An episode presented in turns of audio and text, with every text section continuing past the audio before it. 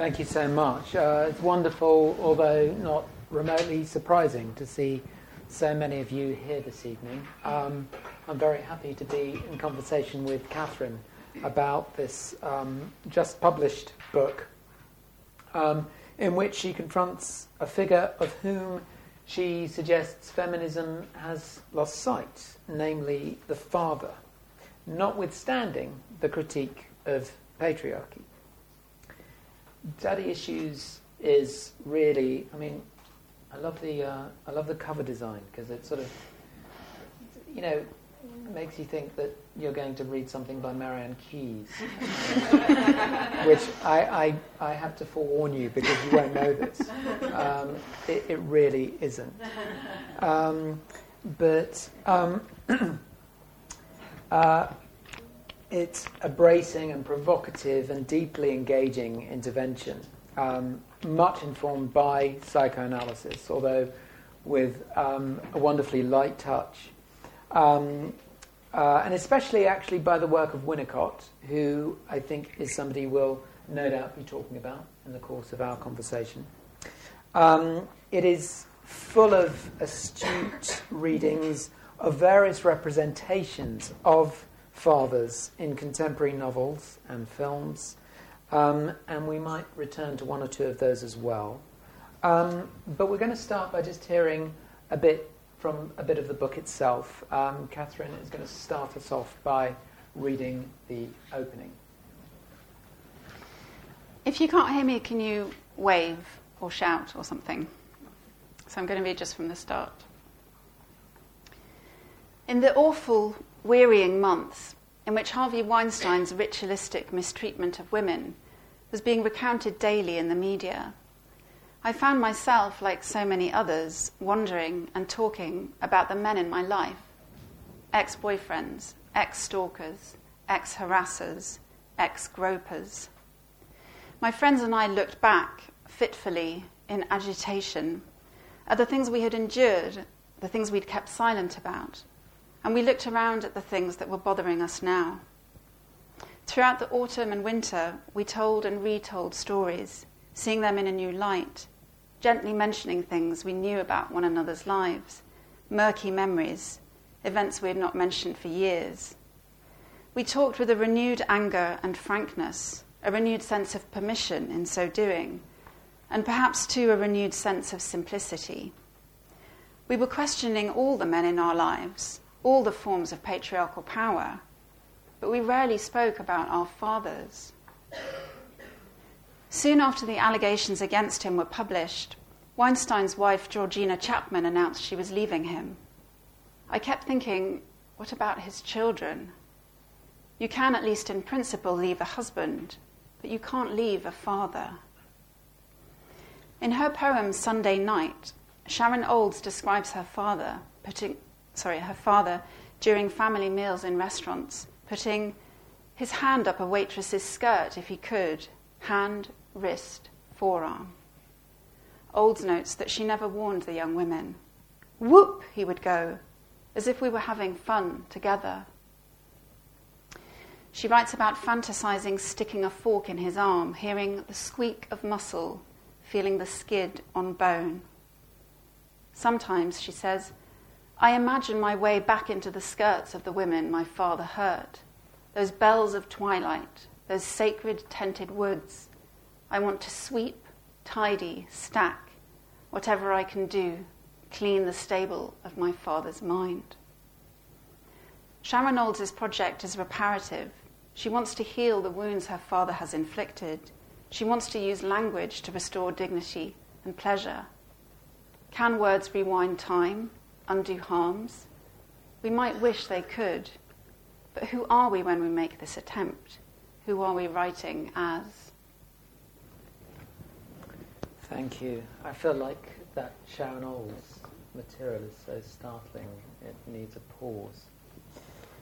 Um, I'm going to start with a basic question about the running argument in the book, or in a way, the running question, because early on you ask, for all the talk of patri- patriarchy, has feminism.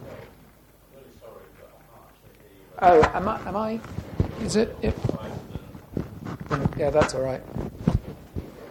Um, I'm just wondering if I'm. Yeah. Okay. I'll uh, I'll try and face my mic better. Um, so. Um,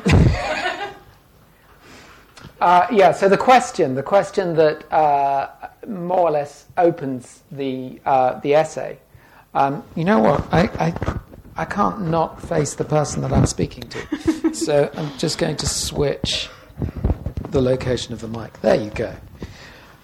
Ah, who says that intellectuals don't have practical ingenuity wired into them? Um, uh, so, I'm going to go back to this question. I promise you I'm going to ask it properly. For all the talk of pa- patriarchy, you ask, has feminism forgotten about fathers? And I, I just wondered if you could tell us a bit about what it is that provoked that question for you. I suppose, I mean, partly my life provoked the question in the sense that I'd, I think the book comes out of um, lots of conversations I'd had over the years with um, female friends, especially about our families and about the kind of distorted mirror relationships um, between the sort of individual family unit and things that were going on outside the family in the wider world. Um, and that really came to a head when the sort of Me Too stuff started happening. And I was reading, I think, I think i have this timing right, I'm, it may be wrong, but I was reading Sophie Mackintosh's The Water Cure around the time that the Me Too stuff was coming out.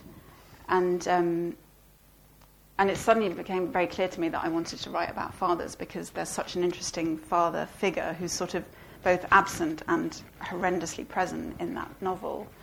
Um, and I just kept thinking as the, as the Me Too stuff was unfolding, that um, there's a curious separation between the public and the private in the way that we were addressing these questions of sexual violence. And of course, feminism has such a long history of linking up the public and the private and of you know, questioning the sort of tenacity of that distinction and the uses of that distinction, the way that you know, the private realm it's always been in the interests of patriarchs to, to maintain the private realm as, pri- as private, as a realm where domestic violence isn't seen as violence or where marital rape isn't a thing. Um, and so it just really struck me when all this stuff was coming out daily that we were so preoccupied with men in the public realm, men as colleagues, men in the workplace. And it made me think about you know, things like Virginia Woolf's Three Guineas and all of her work, where that question of the relationship between the individual father and then the kind of you know reverberating social body father that mm. she deconstructs so brilliantly in Three Guineas. And so it really came out of a, a genuine sense of confusion that, that, especially because the Me Too phenomenon was such a kind of loquacious phenomenon. It, mm. was, it was all about words, it was all about speech, it was all about truth telling, it was all about, you know, heroically and valiantly telling your stories about these indignities in the public realm. And as far as I could see, hardly anyone just asked the question of what it's like to be a daughter of one of these men or what these men are like in the private realm. Well, one of the hints you give us as to why this might be um, is a kind of emotional exceptionalism about fathers that, in a way, the attitude we might have towards fathers evokes the attitude we might have uh, in on Freud's account of our, of parental sexuality. You know, yours might be like that, but not mine. And there's a, a few daughters in this book who seem to have that troubled exceptionalist relationship. You know, where they may have fathers who are you know, if anything, more like that, and yet they sort of take them out of the set of fathers. So we can talk about mm. patriarchy, but not about my father. Yeah, yeah, that's right. and I suppose it's that dynamic that I'm interested in. You know, given that the word patriarchy has really come back into mm. sort of popular parlance in a way that it had been absent from for a while. Um, you know that term it, it's now sort of so so present and it, it's sort of you know rolling around the mouths of so many people but the father that's the root of the term patriarchy mm. is, is really obscured in that and and I, I am really fascinated by um, by daughters of you know so-called bad men mm. um, and there are a few I mention in the book but recently I wrote something about um, Paris Jackson and her sort of public defense of Michael Jackson. Mm. And she said this thing in an interview that I found so painful, which was um, it was a tweet she wrote where she said, Do you really think that they could tear his name down? They don't stand a chance. Mm. And I found it so kind of poignant because it seemed to me that she was saying it in the spirit of defense of her father against the allegations of abuse against him. But it seemed to me a term that could equally be said by somebody who feels despair at the fact that these men, you know, their reputations have survived for so long and, have, you know, these people have committed such kind of, you know, as I said, like ritualistic, almost theatrical harm. Mm. And so, so it kind of spoke this sort of lament that she put on Twitter, I felt spoke to, you know, what, I mean, I'm not going to speculate about her, but, you know, what might be something that a lot of us hold in, together in one very uncomfortable space, which is a feeling of, you know, rage and frustration at all the things that we've seen, but also a feeling of, of not knowing what to do with that rage and, and, and feeling protective. Mm. I mean, the question of who protects whom between the father and daughter, I think, is really interesting because, of course, culturally, the um, you know the most kind of salient part of that dynamic is the father protecting the daughter. I think, but I think we protect our fathers because it's mm. extremely painful to reject a father or to yeah. turn against him, just as it is painful and risky and frightening to um, reject men or to you know speak out about misogyny. So that that dynamic when I when I look at the daughters of women of men who have you know had these terrible kind of public scandals, I feel I feel such a sense of horrible sort of sympathy for them in a way because yeah. there's part of me that thinks I don't I don't know what else they can do mm. psychologically. Mm. Mm. And that, in a way, pushes the emotional exceptionalism a little bit further because it's not quite as simple as saying, well, it wasn't my father or my father didn't do that. It's as though if you generalize the critique, then you can talk about violence and hostility. But if you zero in again on my personal father, then suddenly um, you become almost, the, the, the daughter might become exaggeratedly nuanced. My father had a reason for mm-hmm. doing this. And I, I'm just thinking about this now in relation to the ways that you talk about the contemporary father. Because the contemporary father, or you know, some millennial derivative of, of, of the new man, um, is in your account identified with a predatory masculinity that a father knows but now disavows. I mean, it's a wonderful phrase, so I'll just repeat it. Identification with a predatory masculinity that a father knows but now disavows. So, um, you know, men in a way inherit this history um, of patriarchal violence and they know that it belongs to them, and at the same time, they're trying to distance themselves from it. And I suppose the question then arises of how it's possible to assume the identity of a father without going through some version of this process of identification and disavowal. You know, how might it be possible for any father, you know, potential or actual, to bypass this? What so? I mean, you, you, you, you, you talk about the, the imperative to keep the modern civilized father on the hook. And I suppose it opens up a discussion about what, what it might mean to keep the modern civilized father on the hook, given that it, you know, one, can't simply, at a on a sort of voluntary stroke, just disidentify with this predatory father. You know, it's part of the inheritance of any father. Mm.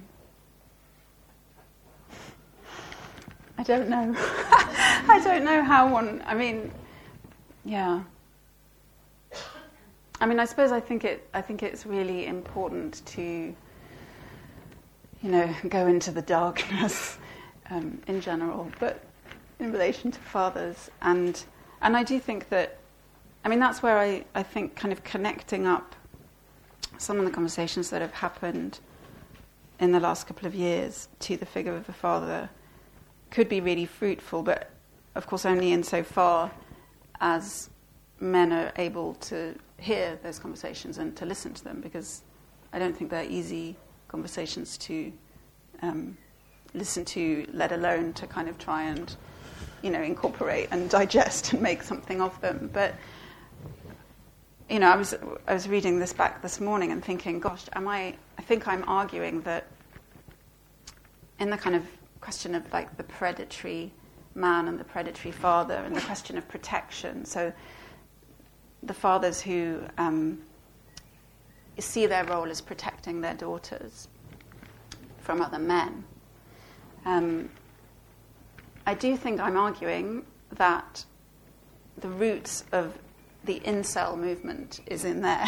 yeah, yeah. because I think some of that kind of protective rhetoric about fatherhood and the, and I think I'm going to read a little bit around this um, in a bit. The, the, the sort of normalization of a father's possessiveness, like sexual possessiveness of the daughter and his rage at, you know, men trying to uh, seduce his usually teenage daughter and beyond. Um, I think that in that there is the seed of so much kind of misogyny, which is namely a complete denial of a woman's own sexual agency. Mm. So when a father is protecting his daughter against pred- other predatory men, not him, other predatory men, um, he's completely, you know, overriding the possibility that that daughter may have legitimate sexual curiosity of her own, that she may have a right to explore. And I think that that rhetoric is also one that um, completely normalizes and sort of, it's not even about normalization, it's just taking as a, as a complete fact that a woman's sexual life and emotional life must revolve around a man's sexual rage. Mm.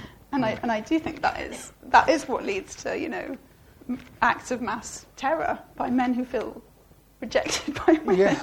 and I feel, you know, when I say that, I think, you know, when I kind of extrapolate that part of the argument, I think, is that really what I'm saying? Like, there is something. And, and I suppose, you know, Valerie Solanas is in this book at various points, and, and I feel like in those moments in the text, I think I was slightly consciously doing something that is about um, saying something that, in quite a matter of fact way, that in some ways seems kind of insane and a bit unhinged. but I, I, think Solanas believed what she was saying in the mm. Scum Manifesto, and I believe what I'm saying here too, and I think it's far less crazy. But you know, there's that element of you trying to push that kind of that dark thought that I think none of us want to think about. It's really uncomfortable to think about fathers as the root of terrible sexual violence and gendered violence, but the family is where we learn the primacy of the male ego. I mean, it, it, it, brings to mind this extraordinary line uh, from the very late Freud in the outline of psychoanalysis. He says the bedrock of all illness is the repudiation of femininity. Um, and uh, yeah. it, it, feels like that's exactly what you're describing. Mm. Um, in this kind of pushing of, of the logic of the incel. Mm. Um, I mean, one of the things you pull off in the uh, in the book, um, and I really mean this only as a compliment. You don't you don't go into the confessional register, and I, I believe me, I'm not going to ask you to, but um, it's nonetheless in places quite an excruciating book to read, um, just because it takes us into such um, disturbing and unpleasant places. And in particular, and this goes back, I suppose, to something we were, we were talking about at the beginning, the daughter's protectiveness towards the brute of a father. You ask at one point, who knows what the daughters of the Weinsteins of the world feel about their dads? And you also ask what the daughters of the Donald Trumps of this world um, think. Um, uh, and, you know, Ivanka's, you know, I mean, in some ways, you know, Jane is facing, you know, she's, in, in some sense at least, um, down with the critique of patriarchy. Mm. But again, the exceptionalism of, well, not my dad. And you, you, you give us this incredibly disturbing quote, actually, from her, you know, in, in, in uh, response to questions about, you know, the, the, the dozens of, of uh, assault and rape allegations. She says, The greatest comfort I have is the fact that I know my father. Um, and I, I, was reading something about um, the, the, the, the, recently um, unraveled NXIVM cult. Um, the, the, what? The NXIVM cult. It was a, it was a, a cult in, uh, based in, in Albany, which was basically a, arranged, uh, organized around this, this sort of rather mad patriarch who um, sort of, in the end, created a pyramid scheme around his sex addiction, um, and and sort of created this flow of endless women to uh, to brand, literally physically brand with a branding iron and abuse. So it's a, it's it's an extraordinary story, um, but. Uh, I, I was listening to a podcast about it, and a number of women um, are recorded uh, defending the leader of the cult, saying, Well, I never saw him do that. Mm. Um, and one of them, you know, a kind of repentant leaver of the cult says, You know, I used to say this all the time. I never saw him do that. And that feels mm. like very much part of the sort of the, the, the mad logic mm. that the daughter always seems to want to invoke. You know, mm. he, he, he, almost as though they're saying, well, it, it, may be that in some generalized universe he's like that, but mm. as my dad, he's not that. Yeah. Yeah, and it's also striking how um, sometimes, you know, daughters who have defended their fathers often make use of um, a really sort of heart melting image of father and daughter, with the daughter as a young child. Um, so um, one of the Cosby daughters did that, and then Bill Cosby, during his trial, he sort of seemed to orchestrate various photos with the now adult um, child star who was his daughter in the Cosby Show, and of course the Cosby Show was all about being a dad and being a really kind of charming. Lovable dad. Uh, so he posted on social media photos of them in the show, so with her as a little toddler and he as the lovable dad, and then them at the trial with her as a woman in her 30s. Um, and Lily Rose Depp did a similar thing with the allegations about Johnny Depp. Right. So put on Instagram a photo of Johnny Depp and her when she was a little infant. And the rhetoric is, is always, you know, I know, I know my father. Mm. I know my father. And, and, and there are versions of that being said all the time in relation to men who are accused of terrible things. You know, people say it about their friends and their colleagues, and they say it about their husbands as well. Um, but, um, sorry, I've slightly lost my thread. But there are so um, many of those women in the public eye. I mean, one thinks of Meryl Streep, Margaret Atwood, you know, um, women who have been attacked for making the exception. And yet, how yeah. does one not make the exception? If yeah. one has relationships. And again, yeah. So what I was thinking of also is that it's it's the invocation of the private mm. as a way to trump the public. Right. So all these allegations, you know, however many women accused have accused Trump to date, however many people accused. Well, I mean, there are just too many examples to name, but but one private knowledge of one private intimacy or love or respect overrides Yeah. all of that, and that I find very interesting. Why, why, does, why is the private, why does it de-scale so much?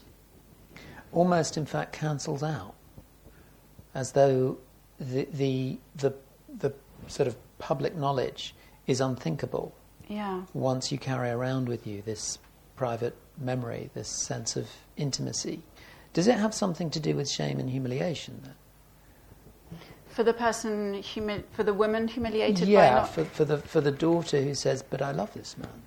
Yeah, I think it's really, it's really painful to admit that you can love somebody who's a complete shit, and and the, that fact is true.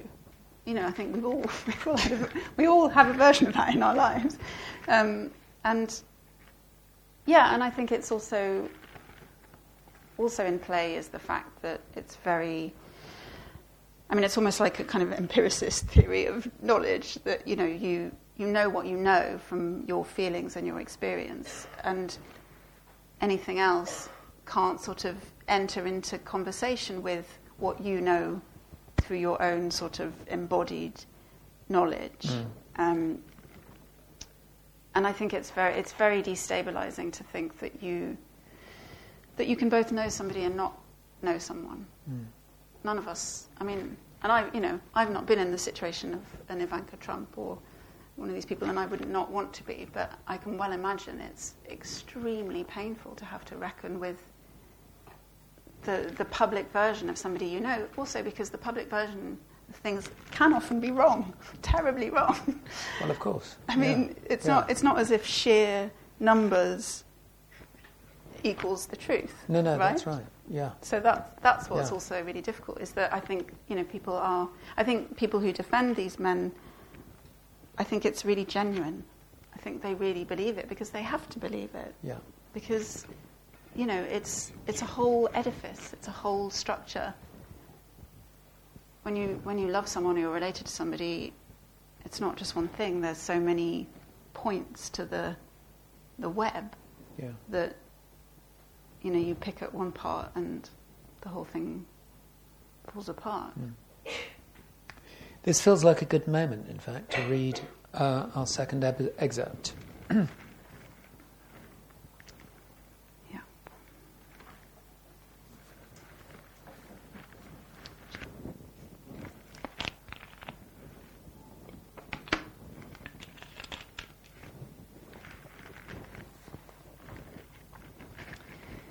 Since the decontractualizing of marriage, the question of ownership of the daughter has taken on a romantic and sexual hue. Marriage is no longer an exchange of property, but the exchange of a desired love object. While it's still understood, consciously or unconsciously, as about ownership, the question of ownership is now overwhelmingly cast in the rosy light of love. In Hollywood, a father's sexual jealousy is always taken for granted. In Meet the Parents, Greg meets his new girlfriend Pam's parents for the first time on the occasion of Pam's sister's wedding. They stay at Pam's parents' house. Robert De Niro plays Pam's father Jack, supposedly a retired florist who's really an ex CIA operative. The setup is classic an alpha male father, competitive with and hostile to the new boyfriend, convinced no one is good enough for his daughter. The entire family defers to monomaniacal father Jack, taking this rivalrous dynamic as given. When Pam and Greg arrive at the house and Pam detects her father's immediate animosity, she says to him with fond, fond affection, Be nice to this one, Dad. I like him. The normalization of the father's sexual jealousy and hostility to his replacement are firmly established. We know in advance that things will go horribly wrong, and we're being primed to both dread and long for the denouement with this casual parenthetical admission that this is what fathers do. None of this seems to disturb us. Why? A father historically protects a daughter, and to the extent that he protects her, it's her value that he's protecting as a piece of property to transfer. He's therefore the guardian of her virginity, her modesty, her shame. A father reluctantly lets her go into the world of men. Suitors must travel via him, assuaging his worries about their intentions. The complicit resignation the professed horror of the father at the potential caddishness of the suitor, have always struck me as shaded with pride, with a pleasure taken in identification and recognition. A father warns his daughter about men's intentions, their shallowness and crudeness. A father thereby warns his daughter about himself, his past self too. I am a man. I know what it is to be a man. I was like them, and now I must warn you about them. I'm warning you about myself. Be careful. The father is not, in fact, instructing the daughter in the woeful ways of men, but is addressing the audience in his pride about them. And yet, none of this can be named. The Archers, Radio 4's epic, long running soap about a fictional farming village, also mines this dynamic. Not the Oedipal desire of the daughter for the father, but the fraught, disavowed desire of the father for the daughter. David Archer, a farmer in his late 50s, has long displayed an overinvestment in the romantic and sexual life of his daughter Pip. For years, I wondered if the strangeness of the scenes, the uncomfortable tension between them, was an acting problem. It was as if David and Pip were ex lovers talking awkwardly, trying to manage their over entanglement in one another's lives while pretending to be cool. And David and his wife Ruth often speak with Pip about her love life in a way that seems to me unconvincing. Would a teenage girl not want more privacy from her father? Would she not resent the mere fact of his intrusion, not simply the content of them? He often disapproved of her men. Perhaps this was just bad writing. I came to believe, however, that the script, scriptwriters knew exactly what they were doing and were playing a long game. That for all the cheery, villagey Englishness of it, the series is in fact an astute exploration of the profoundly different experiences of men and women in the heterosexual family. David hated teenage Pip's boyfriend Jude, the motorbike riding, older student bad boy. He hated her boyfriend Toby Fairbrother, the posh, hapless cad. And he has been troublingly close to Pip. In one painful phase for the family, when David's wife Ruth was often away caring for her ill mother, the sense of David and Pip becoming the marital couple became overwhelming and hard to ignore. Ruth felt it and was hurt and jealous. What's more, David feels outraged when it becomes repeatedly clear that his daughter chooses sexual partners who are not remotely like him. He takes his daughter's sexual life personally and fails to consider that his overinvestment, his entitlement to airing his feelings about her sexual choices, is inappropriate. When Pip becomes pregnant, David is outraged that his sister Elizabeth knows more about it before he and Ruth do. Others, Ruth for example, sometimes take him to task for being harsh with Pip's boyfriends, but no one challenges his narcissistic relationship to the boyfriends, his effective insertion of himself as Pip's rejected lover, his insinuation of himself as the figurehead of masculinity, whom Pip must either mirror or reject in her choices. I really hate David Archer. and yet, perhaps David is simply voicing what is a long standing and naturalized, if not necessarily natural, aspect of fatherhood. Leslie Stephen, Virginia Woolf's father, wrote in 18, 1896 in a letter to Charles Norton I am practicing for the new position of father in law. His stepdaughter Stella was about to marry. He went on To tell you a profound secret, I find that it has its difficulties. I could do perfectly well without Jack. Why should not she? Is my feeling something abnormal and discreditable to a father, or is it natural? A result, perhaps, of the jealousy which makes the man look askance at the devotion of any woman to anybody but himself. His identification with his stepdaughter is nearly total. He's unable to distinguish between self and other. But at least Leslie Stephen in this letter was aware of his, of his own jealousy, understanding it to be all about himself. Though Woolf lamented his inability to say to Stella, or indeed to her, I am jealous, rather than you are selfish. Her father's feeling, feelings dominated domestic life, and Woolf famously wrote that had he lived, his life would have entirely ended mine.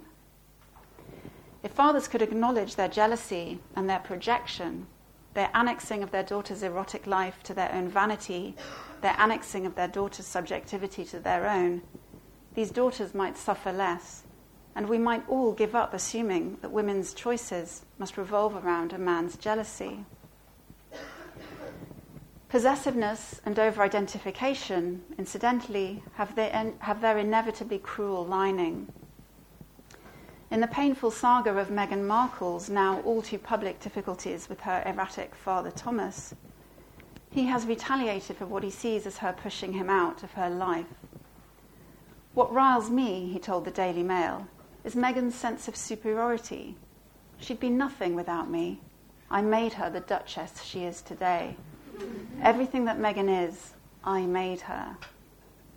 In rhetoric reminiscent of Trump's prideful appropriation of Ivanka's body, his narcissistic claim to ownership of her physical attributes, Thomas Markle does something similar. A daughter's identity and a daughter's achievements belong to her father. And when a father finds himself displaced, he can turn punitive, expelling from himself what he had hitherto seen as his own mirror. Mm. Yeah, wonderful. Um, it, it, just occurs to me, listening to you through that whole passage, that um, a more accurate, though undoubtedly less marketable title for the book would have been Daughter Issues. Um, it, this figure of Leslie Stephen in particular kind of haunts the book. Mm. Um, and I think he bridges into my next question very nicely because you note that he is at least self aware about his own jealousy and selfishness, although that's Virginia Woolf then suggests that it's a moot point whether he recognizes the identity of the two um, or whether he remotely cares about it. Um, one of the most disturbing thoughts, I think, in the book um, is to do with the sort of general cultural conception we have of the protector as in opposition to the predator. And one of the things that you do in the book, and those case studies in David Archer and Leslie Stephen and Thomas Markle, um, really crystallize this very powerfully. Um, one of the things you do is that you say, no, these two terms are not binaries, that um, protection and predation are actually in a very disturbingly intimate relationship to each other. And there is a sense for the father that they, they are kind of more or less the same thing. That um, you can only protect as a father if you are a predator, or at least if you are identified with mm-hmm. the predator. Um, now, the difficulty here is that it isn't easy just to renounce, for the father just to renounce the predator in himself. Um, because the point you're making about Leslie Stephen is that you have to know it about yourself. Mm. Um, now, you can know it about yourself. Leslie Stephen knows it about himself, and yet it doesn't seem to help a jot. Um, so, how does this self knowledge translate into something more like critical self awareness? You know, you, you talk about the need to acknowledge jealousy, to say I'm jealous rather than sheer selfish. Um, but you know, I'm not asking you to, to solve the conundrum of, of fatherhood on the spot exactly. I mean, if, yes, you are. If, I am, I am, I am, I am. And if you don't do it, we'll all be really disappointed. So no pressure, but. I mean, I'm glad I'm glad you raised the issue of like the phrase "daddy issues," because um, I suppose when when I started thinking about this, I felt um, I just I felt like it's such a fascinating phrase because it's a phrase that is always, um, or generally used about women, and it's it's a very scornful phrase. So you know it's used to sort of diagnose uh, women who are, you know, repeating some kind of compulsion in relation to their father through their sexual choices and romantic choices. You know, whether it's a man who's older or who looks like their dad or who's powerful or you know embodies something of the kind of power of the father figure. And um, and I think at one point in the book, I, I sort of when I'm talking about that kind of the way in which the relationship between fathers and daughters is we're encouraged to think of it as a kind of incestuous romance. I think. I mean, that feels kind of icky to say, but I think you know, in all in all the kind of scripts about fathers and daughters, it, that is really what is being almost pushed on us. Um, but that dynamic is only going one way, and the phrase "daddy issues" is one that sort of scorns a woman for for having daddy issues. And somewhere in the book, I say, you know, what about the father's daughter issues? Because you know, it seems to me that there's something about um, that phrase that mirrors what I think is something diagnosable in culture generally, which is that, you know, when we think about relationships between men and women, we do tend to kind of put the locus of responsibility on women. So, you know, the analogy is um, in cases of sexual violence that it's you know, the woman who asked for it, or that the woman's desire or her denial of her desire or her changing her mind about her desire, whatever it is, is the ground for sexual violence. And in a funny way, I think the phrase daddy issues does something similar, which is to mm. kind of, it's like it pinpoints something, but then it completely projects it onto the to the woman who at the same time is being denied sexual agency and mm. subjectivity so it's a kind of really incredible kind of magician's trick that, that the whole of culture is kind of constantly repeating mm. um, but so with the, I mean it's interesting what you're saying about predation and protection because I mean in a way I haven't quite thought through like when you when you put it that way I feel a bit I feel a bit shocked I feel like yes that is that is what I'm saying. Because, I mean, one, one of the ways in which i have thought about that relationship is um, in relation to the water cure, because I think that novel, so the novel by Sophie Mackintosh, what that does so well is show how violence can be committed in the name of protection. So these three daughters who live on what seems to be a kind of island far away from civilization, with a father called King, um, and a mother who sort of orchestrate them in these very kind of complex rituals that are supposedly to do with protecting them from the kind of infection of, of men from the outside world and about kind of making them stronger against violence. But these rituals are themselves, you know, vindictive and sadistic and cruel. Mm. Um, and the daughters are, you know, have grown up with this and are kind of invested in these forms of cruelty that are totally rationalized to them in the form of protection. Um, and I do think that, I mean, that's one of the very painful things about the Me Too conversation for me, and, and just in generally about how we think about female sexuality and, um, and male violence, which is that, that sometimes the things that we do in the name of protecting women, it's not just that it fails to protect them, it's that it adds a kind of different layer of harm and of um, inhibition and complication to the psychological and sexual life of women. Mm. Um, and I think the water cure kind of pinpoints exactly that kind of horrible bind that women find themselves in. But, so, but when you point out the, the stuff, you know, when you kind of draw out the conclusion of the argument, which I seem to be resistant to um, realizing really is in the book, it's about the individual father and how I mean, I've, I've said it, I read it there, but, I, but it is a difficult thing to think about is how fathers, well, how, how men in general, I suppose, reckon with the, you know, the cultural image of masculinity, which is so required of them and for which I think they also pay such a heavy price, as do women. And then, you know, when I think through that implication of what it means for an individual father, I do find it, I find it very painful to think about. Yeah, I mean, it gives rise to this sort of off the cuff thought, really, about Oedipality, which is obviously also what the book is about. But the Freudian theory of Oedipality is a, is a theory of male Oedipality. It's a theory of the mother and the son, really. Um, now,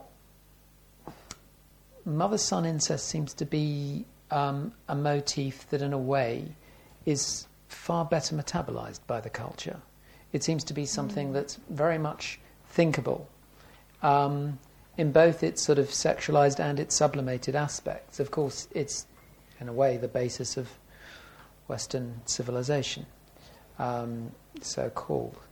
Um, uh, um, uh, but Freud makes this famous theoretical move around femininity towards the end of his life. He revises the theory of female sexuality and says actually the object for the little girl is the same as for the little boy. It's the mother, not the father. Now, mm. from a theoretical perspective, that seems right.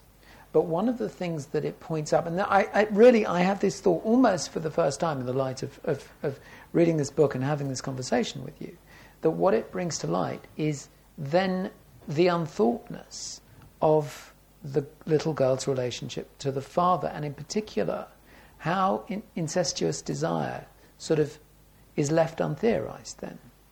You know, that, that it seems to be this unthinkable dimension of culture, um, of private life, and interestingly, it seems, of psychoanalysis. Mm. Because, in a way, you, you, know, at the beginning with Freud, you just have this cute symmetry where it's mummy and, and, and, and, and boy and daddy and girl.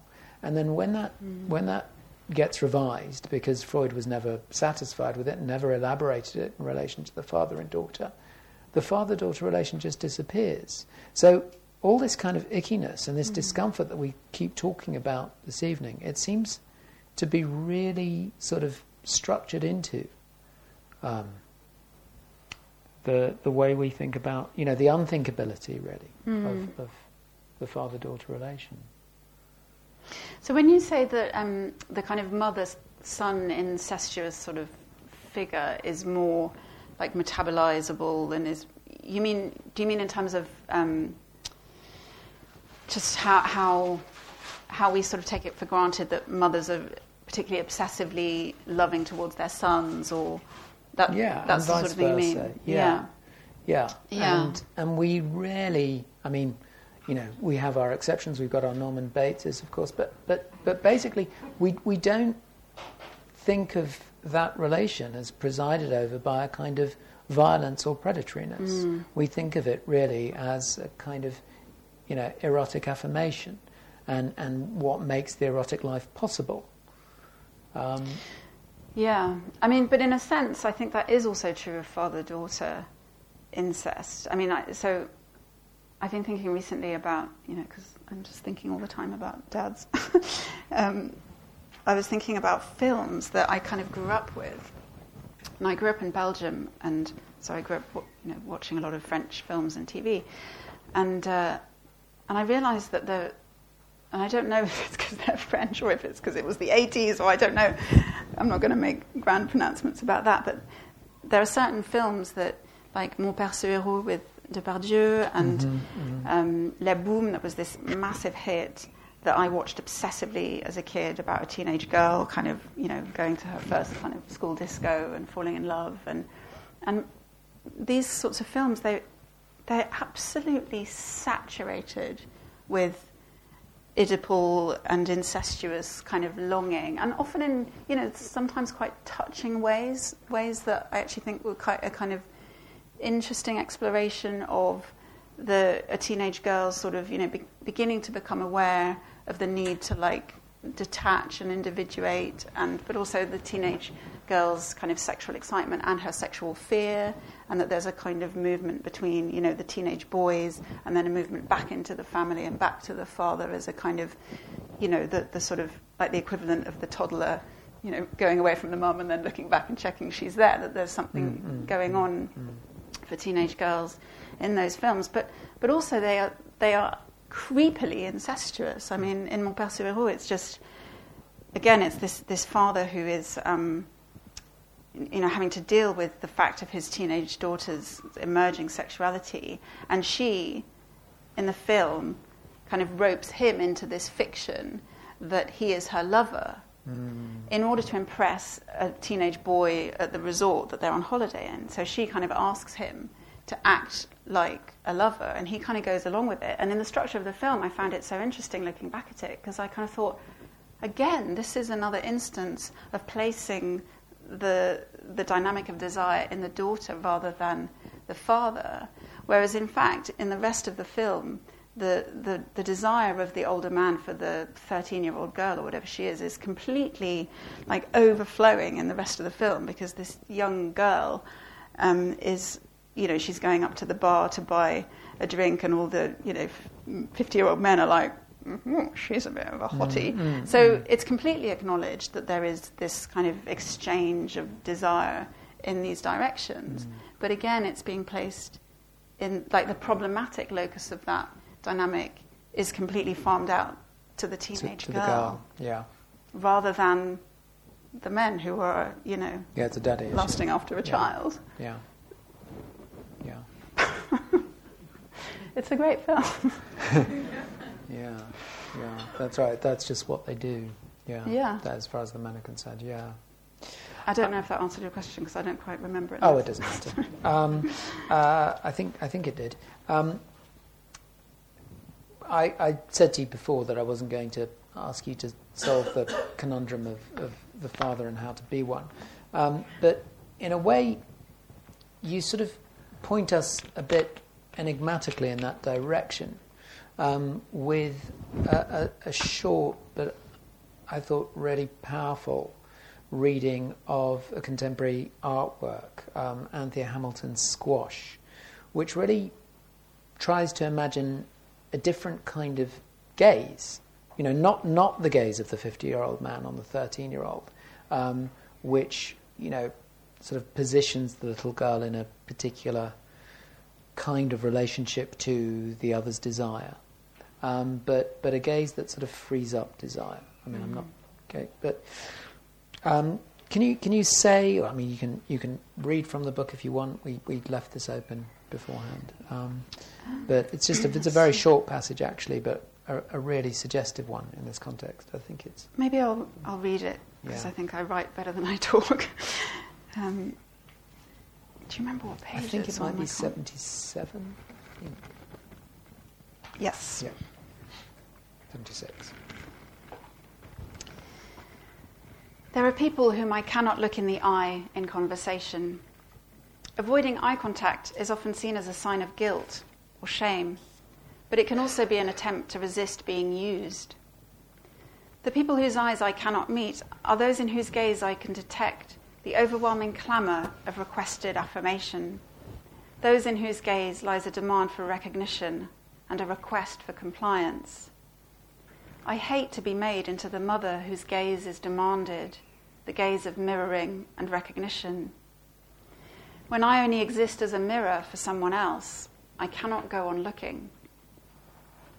In 2018, Anthea Hamilton's squash took up residence at Tate Britain, in the imposing Duveen galleries, now dotted with various podiums and a swimming pool like stage.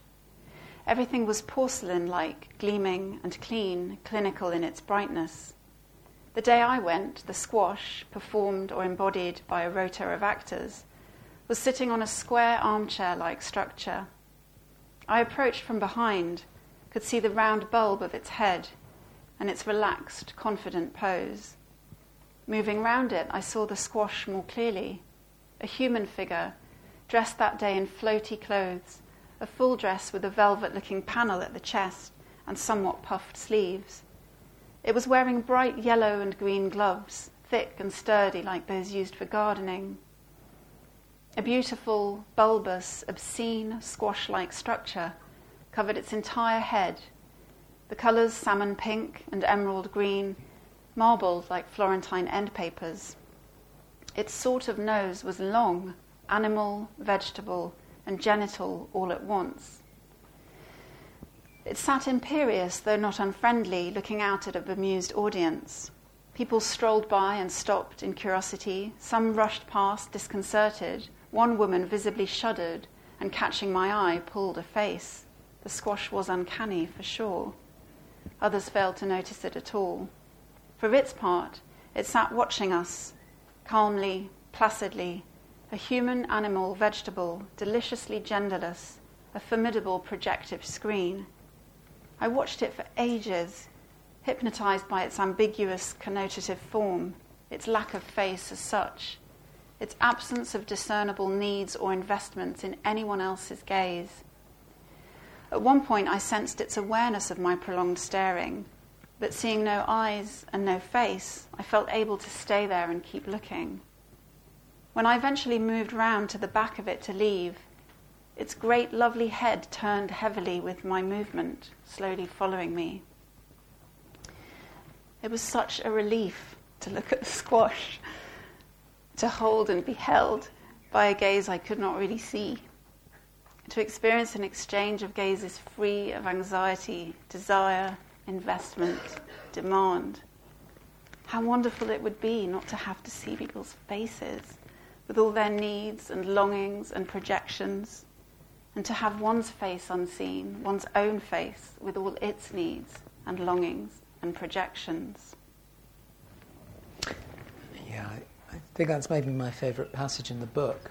And I suppose the question that I want to ask you about it um, is what it's doing in the book. I think. Let me think a minute. I think it's. Gosh, I mean, it's hard. I don't quite know. I think it's about. I mean, structurally in the book, what it's about is.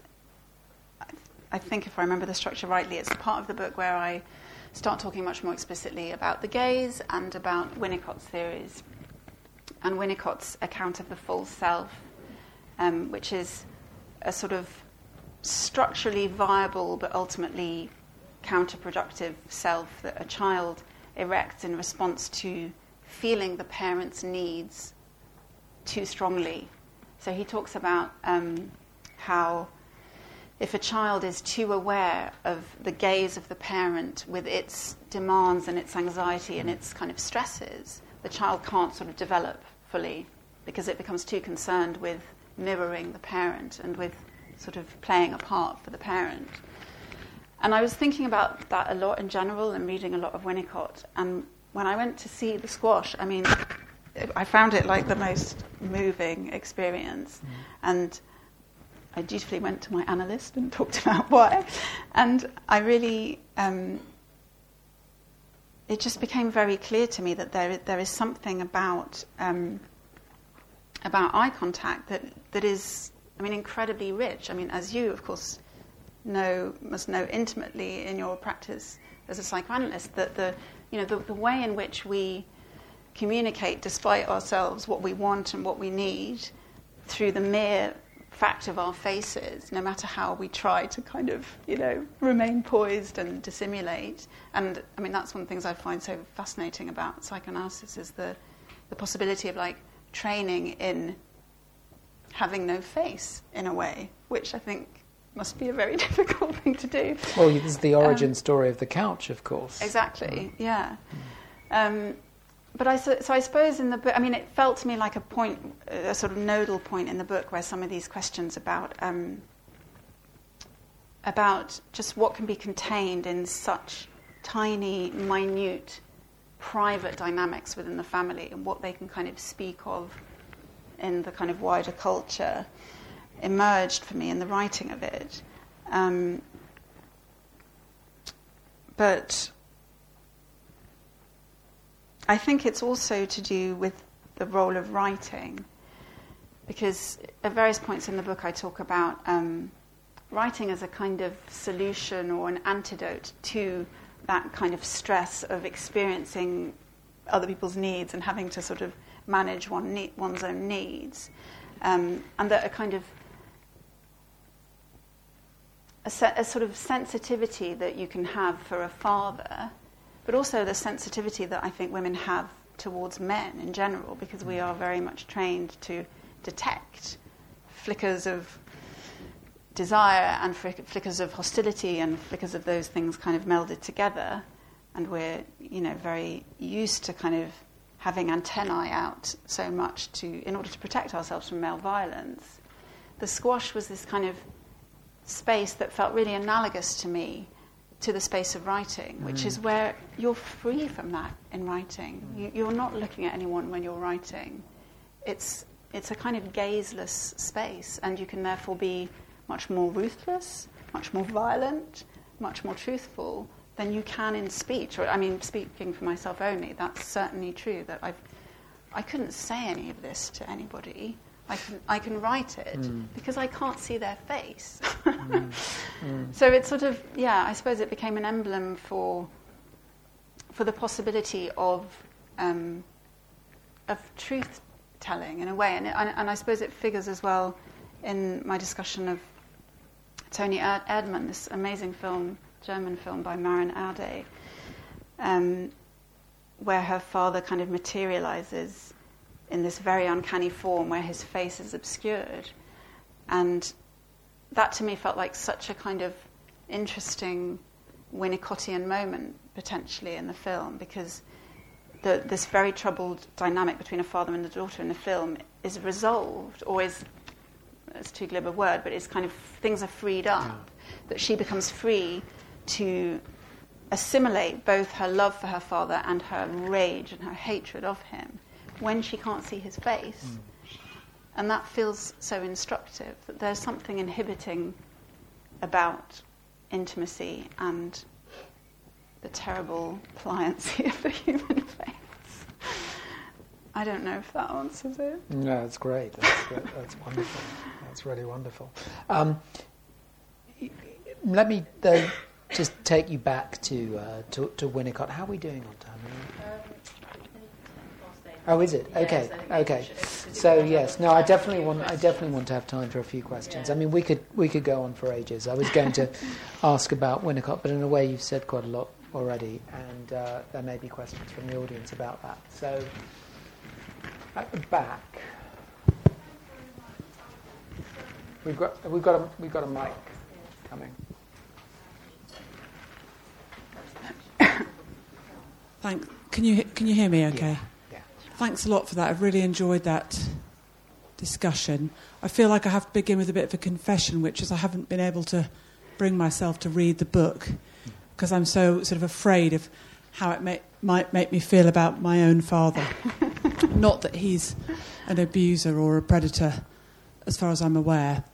Um, but I was just thinking now, Katherine, when you were talking about um, writing and the gaze, um, and having written a sort of memoir myself, I was thinking, how could you? I mean, when you were writing this, did you not feel your? I don't know anything about your your own family structure, but did you not feel your own father's gaze there all the time, or members of your family, and how they may approve or disapprove of of what you've written about because I know that there's no way if I if I even wrote a book that was called Daddy Issues, I'd incur the wrath of my entire extended family. so I'm really sorry to kind of bring it to the personal, and I've been intrigued by the fact that that you haven't, but I just feel I have to ask you that question. Thanks very much.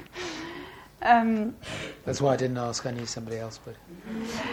Of course, I feel the gaze or I, well, I say that, but in the writing, I don't, I don't feel it. But as soon as I stop writing, of course, I feel it. Um, which I think is why I write, because it's the only place that I don't feel that gaze.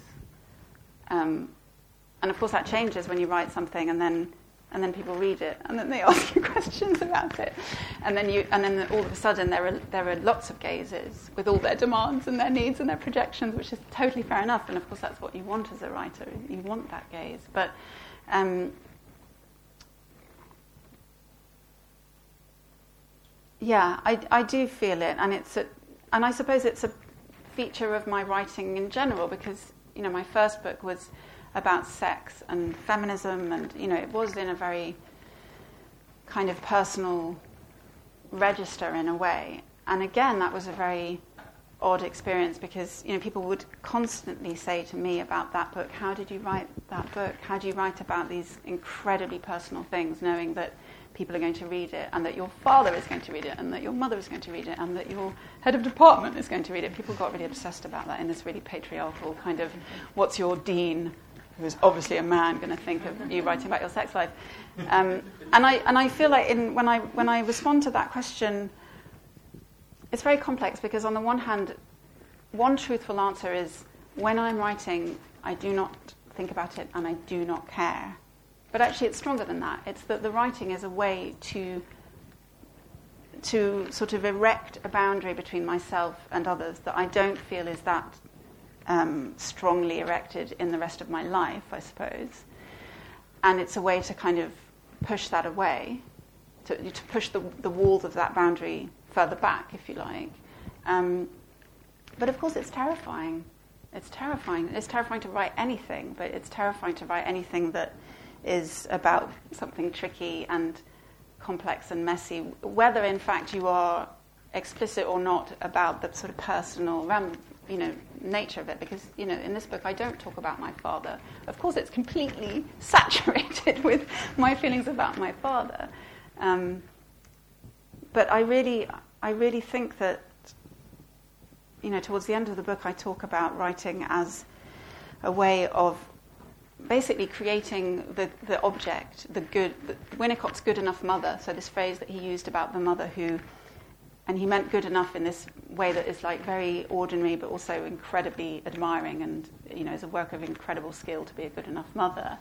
And for me, writing is a way of creating a good enough something that means that I can play, and I can express my aggression and I can become myself.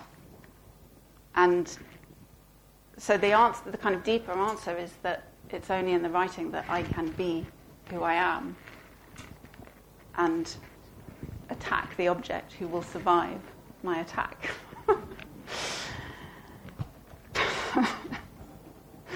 I hope you read it, Laura. You'll survive.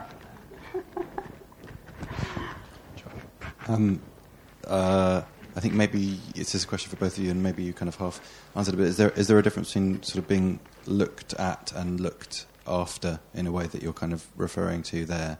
And to ask that question of both of you, for if you like, for men, uh, being the gazer, the person with the libido, you know, from the daughter's perspective, is any uh, appearance of the father's libido tolerable. It feels like it sort of isn't. It must be repressed. It must be sequestered. It must be.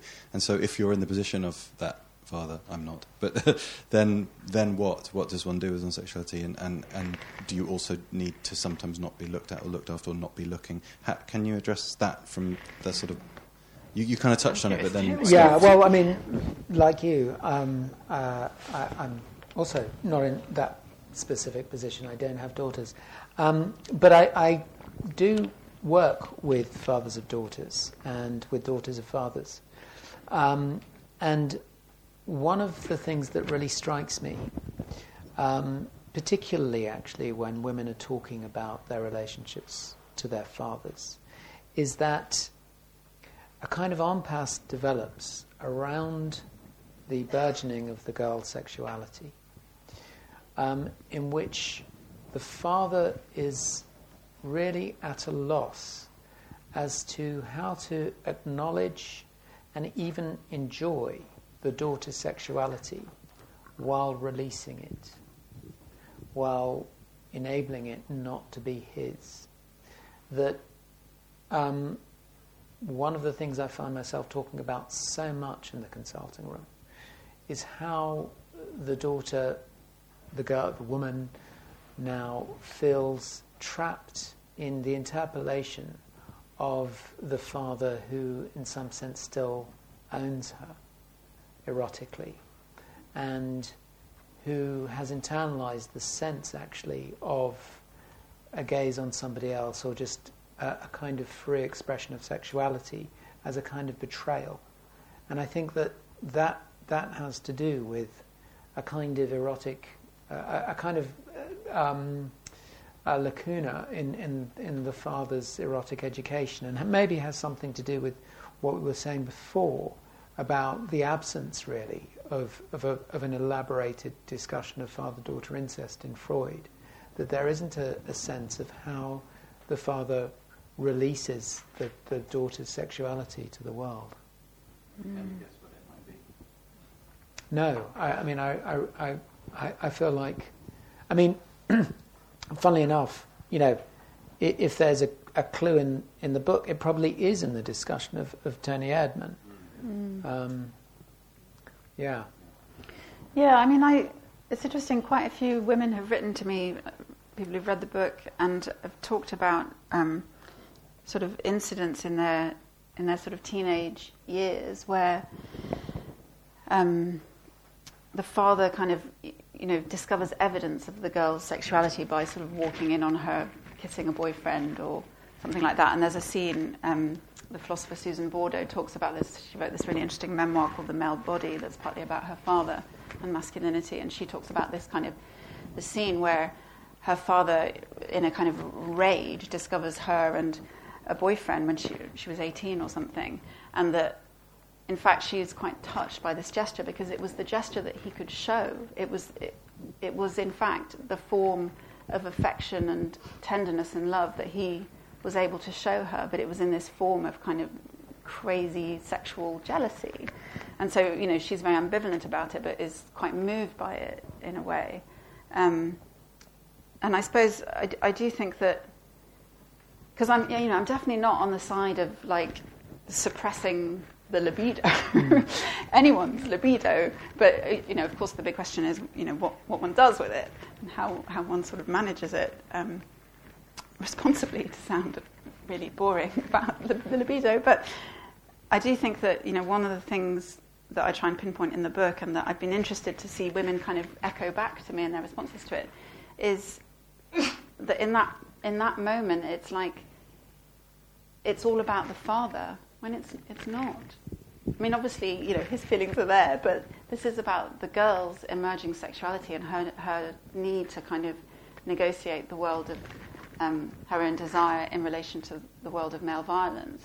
Does it really help us to then see another instance of effectively male violence, mm. trying to suppress that desire in the girl in the name of protection? It seems to me such, such a counterproductive message, even if I can understand or you know feel sympathy for the kind of the confusion that it it must engender in the father. You know, I'm I'm really hard on dads in this book, but I also I, f- I feel like it's a, a very painful predicament to be in, to be a man and to be a father. I wouldn't wish it on anyone. um, yeah. It's a, a way that sort of lots of men I know go into a, kind of sexual retirement. J- J- J- Jen, do you want to take the um, mic? Because people at the back might not be able to. Um, to deal with the problems that you were just mentioning, then I think lots of men go into a kind of sort of kind of sexual retirement in a public sense, where they might become clownish, like in Toni Erdmann, or buffoonish, because they really don't know how to take up their place in a in a different way.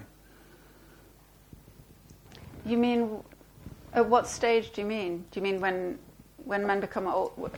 Um, just sort of that, that, that it becomes very um, much a challenging thing for older men to be um, sexual beings, but also to be a father. I think so. Yeah, I think for lots of men, older men these days, it's it's you know it's sort of um, it's, it's become I mean, more deconstructed being, than it than it, it has been. Yeah, I mean, I think being a sexual being is challenging and complicated for anyone, but I think. I mean, the, the, older male libido has a lot of presence culturally in a way that the women's libido doesn't when they're past, you know, 40 or whatever it is, whatever the arbitrary cutoff point for female sexual agency is. You know, in that brief window where she may have managed to emancipate herself from the various, you know, constraints on female sexual agency. I guess I'm slightly disputing your claim. I mean, I'm not, you know, sex is complicated for everyone, but yeah. Just behind um...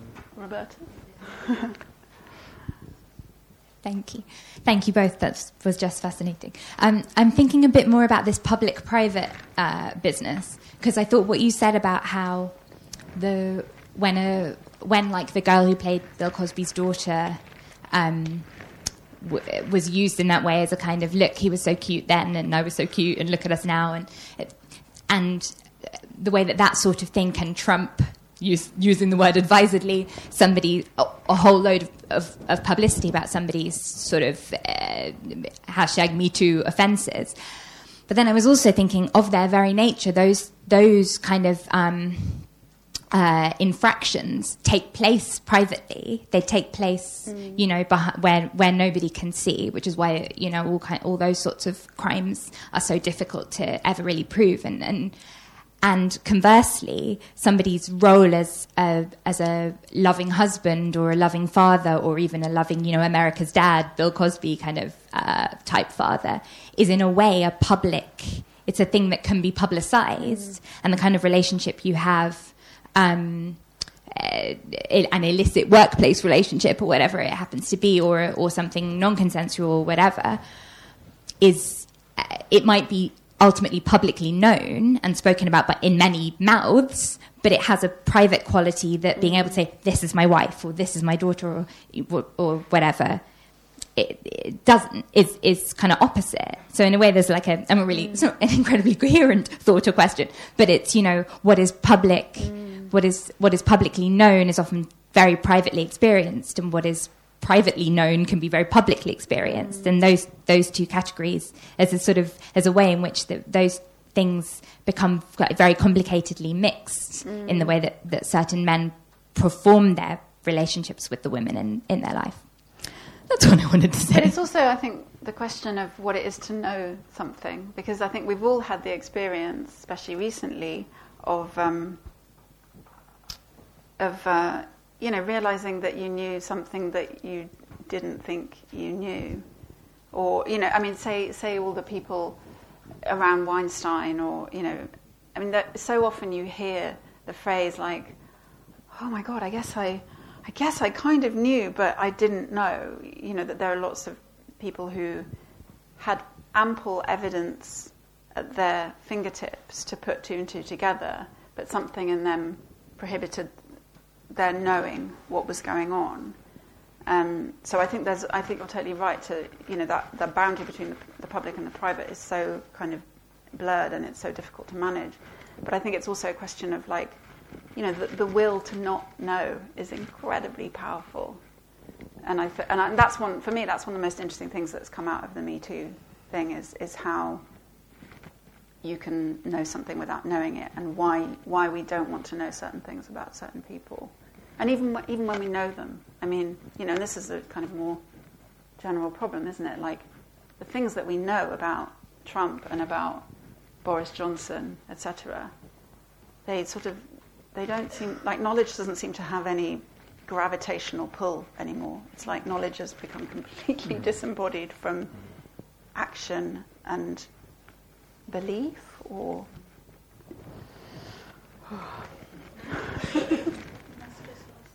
Yeah. Should we, should we, maybe take two questions now? Yeah. And you can respond to both. So this gentleman and then this. Make it very brief. You spoke at the beginning about um, your thoughts of the terrible plight of women, um, young women whose fathers were the um, the Trumps or the Greens or the Weinsteins of this world.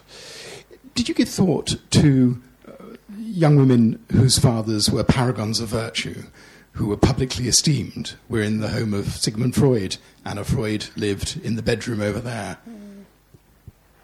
Yeah, I. Oh, is this should we, should we take oh yes, more, sorry, yeah. sorry, yeah. No, it's just a question, so actually I can share the, with you. It's just uh, to talk about the reference, uh, about this idea of uh, gaze that you don't have when you're writing. Did you read about the love of Medusa of Hélène Cixous? Okay. great, great text. Yeah. Did you want to?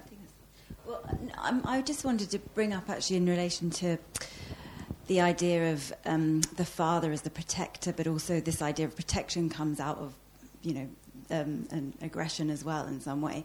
And I was thinking in relation to the Me Too movement just about the law and how the law has been used to sort of contain and curtail fathers in many ways. I mean, prisons are filled with men.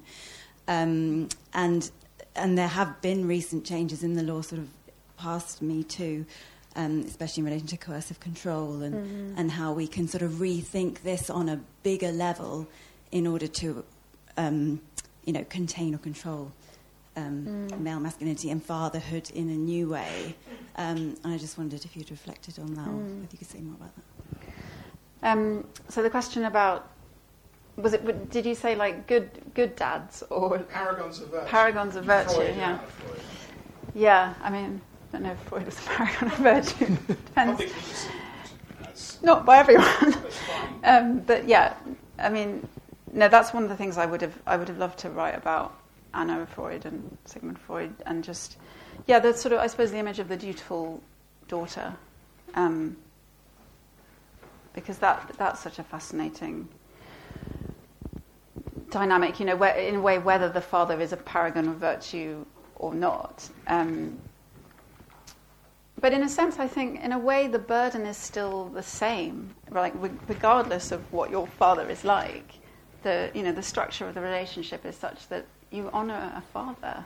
That is sort of expected, and you know, especially given all the things that come out about various men and then daughters' loyalty to them, it's sort of it's almost irrelevant what a father does. The question is how do you how can you as a daughter and as a woman disentangle yourself from the power that is the father, you know. And and in the book I think there's, you know, what I hope is a kind of productive slippage between the individual father and the kind of the father of society that kind of Woolf talks about.